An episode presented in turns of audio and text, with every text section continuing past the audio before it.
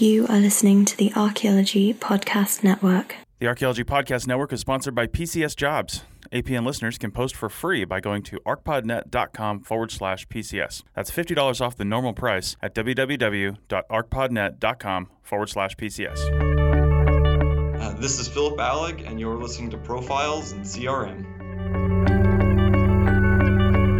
Welcome to Profiles in CRM, episode 72. I'm your host, Chris Webster. Profiles in CRM asks CRM professionals nine simple questions. The answers vary wildly depending on their experience and education. Because of the nature of contract archaeology and how small this field really is, some people choose not to reveal their name or the company they work for. Stay to the end of the show to hear how you can have a chance to answer these same questions. Okay, we're here on Profiles, and here's the first question What is your name, and who do you work for? Uh, my name is Phillip Alig. I work for the uh, Kansas City District of the U.S. Army Corps of Engineers. Okay, and what's the highest degree that you've earned? Uh, I have a BA in anthropology from the University of Texas at El Paso. Uh, currently, I'm working on a MA at uh, at KU, uh, Kansas University. Yeah, and that's good because there's probably a, a, handful of KUs out there. um, mm-hmm. What? how long have you been working in CRM? almost four years. Okay. And where have you worked? What states have you worked in? Uh, just uh, Kansas and Missouri, a little bit in Nebraska. Mm-hmm. That's uh, our our dis- the the USACE district is uh, Kansas, Missouri, a little bit of Nebraska, and a little bit of Iowa. Okay. All right. And what is the position you usually have in CRM, like on CRM projects, and what is the highest position you've ever held? So, you know, field tech crew chief or whatever your organization calls it. Yeah, I've never known how to answer that because I do a lot of a lot of different things. Uh, I mean, my title's archaeologist. Uh-huh. Uh, it was intern archaeologist before I, I, became an archaeologist, and I do uh, do a lot of different. I do uh, you know a lot of review of NEPA documents, writing you know National mm-hmm. Environmental Policy Act uh, stuff, and uh, National Historic Preservation Act actions. You know, like uh, I do a lot of some field tech stuff. Like I'll go out into the field and do site monitoring and, and uh, record sites uh, out in at our uh, 18 you know, USACE managed reservoirs here in Kansas, Missouri, and uh, mm-hmm. worked a few uh, field projects, dig and shovel tests here and there.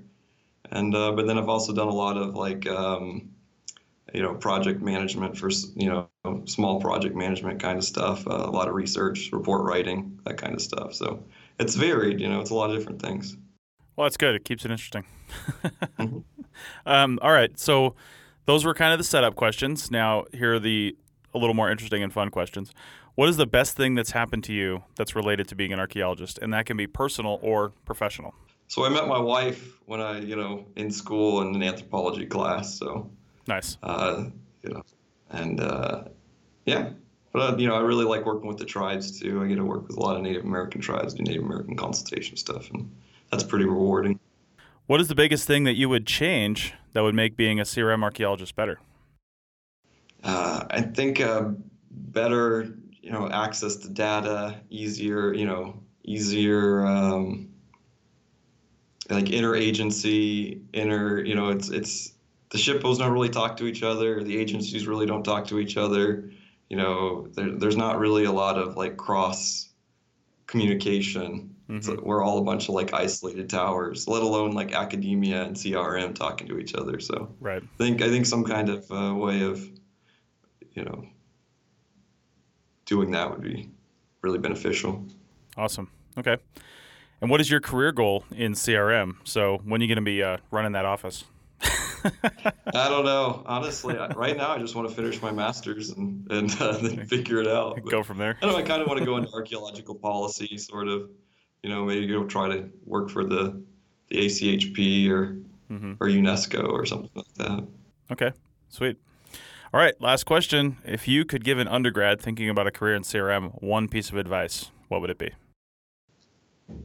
Uh, look around. There's a lot of really good, uh, good, good opportunities with the federal government. Um, we we have this uh, program called the Pathways Program. If you go on USA Jobs, look it up. It's not just it's not just archaeology. It's all federal, you know, positions. But uh, every now and then they have these, and they're they're targeted at stu- you know, it's either students or recent grads. So you, you know, you've had to have graduated within two years to apply, or you've had to, or or you still need to be in school, and then they it's a part time like intern. They're like internships, but they're paid internships. That's how I got this job. I, they're really great opportunities, and they're really there to support you. And and uh, if, uh, there's also a bunch of other like weird little like there's the the veteran curation program. Uh, if you're it's it's targeted at vets, but uh, if you're interested in archaeology, it's a four month program, and it's out of St. There's one in St. Louis and one in um, uh, uh, Georgia and one in uh, Virginia, and uh, uh, they uh, they you, you spend the time rehab rehabilitating old archaeological collections, and it's run by the Corps, and it's a it's a really good program. So if you're a student or a vet, you know, go on take a look at some of that.